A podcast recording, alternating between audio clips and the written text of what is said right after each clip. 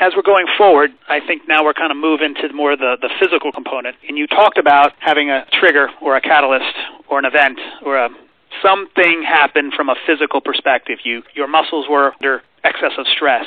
Basically, that excess of stress can create what's called a trigger point. If you could kind of just describe what a trigger point is and then the significance and the importance of addressing from a physical perspective the trigger point and maybe how that can prevent from getting this whole cascading event of going into different quadrants and maybe you can catch it early if if you just had a whiplash and you have back pain don't wait 15 yeah. or 20 years to address this issue. Yeah, it might only take six months to develop into a widespread pain syndrome. You're exactly right. Well, that brings up a good point. Are you telling me you, you can have whiplash in January and fibromyalgia by June? Yes, that's how, uh, many cases of that. Wow. People just had it mishandled. They had. If we would have measured uh, different parameters beforehand, we'd have known that they were prone to this because they had high HSCRP and other things. I mean, they were prone to have it, but they had the insult, and then they just went downhill. It wasn't properly cared for. They're given NSAIDs. I, that scenario I've seen over and over again. Yeah, you can really take a sharp decline within six months to a year.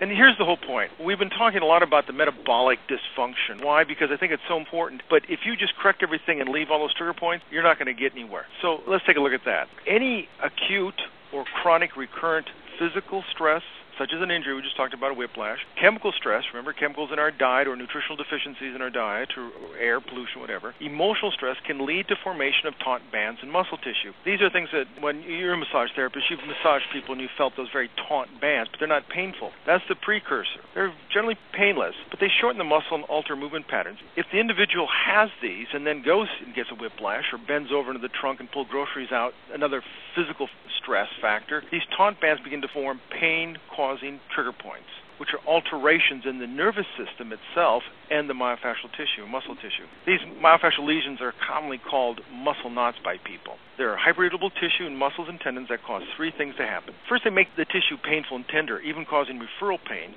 Second, they shorten the tissue, and third, they weaken it. And these three changes within the tissue, the muscle tissue, alter movement patterns therefore creating more physical stress, which then can create more trigger points, and those trigger points alter stress more, causing more physical stress, and then there's the chemical stress going on with the diet and metabolic dysfunction. You can see this creates a vicious cycle.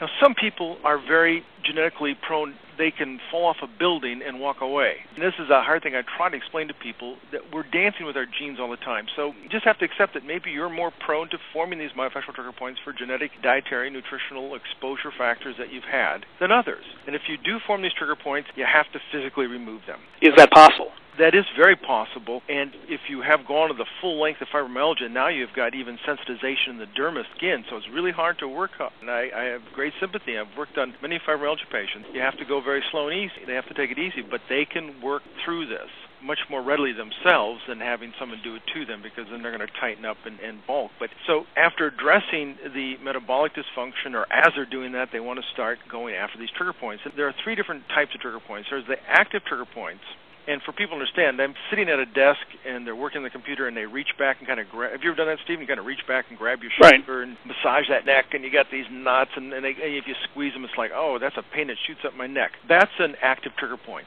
They're easy to find because they're already actively stimulating the pain. Then there's something called latent trigger points. Think of them as hidden. Let's say you have a trigger point in your shoulder, Stephen, and the infraspinatus, that's a muscle in your shoulder blade that's sending pain actively down your arm. There are probably 20, 30 other associated trigger points in other muscles that are not actively hitting the conscious pain level. If you just remove that active one in your shoulder, you feel better for a while.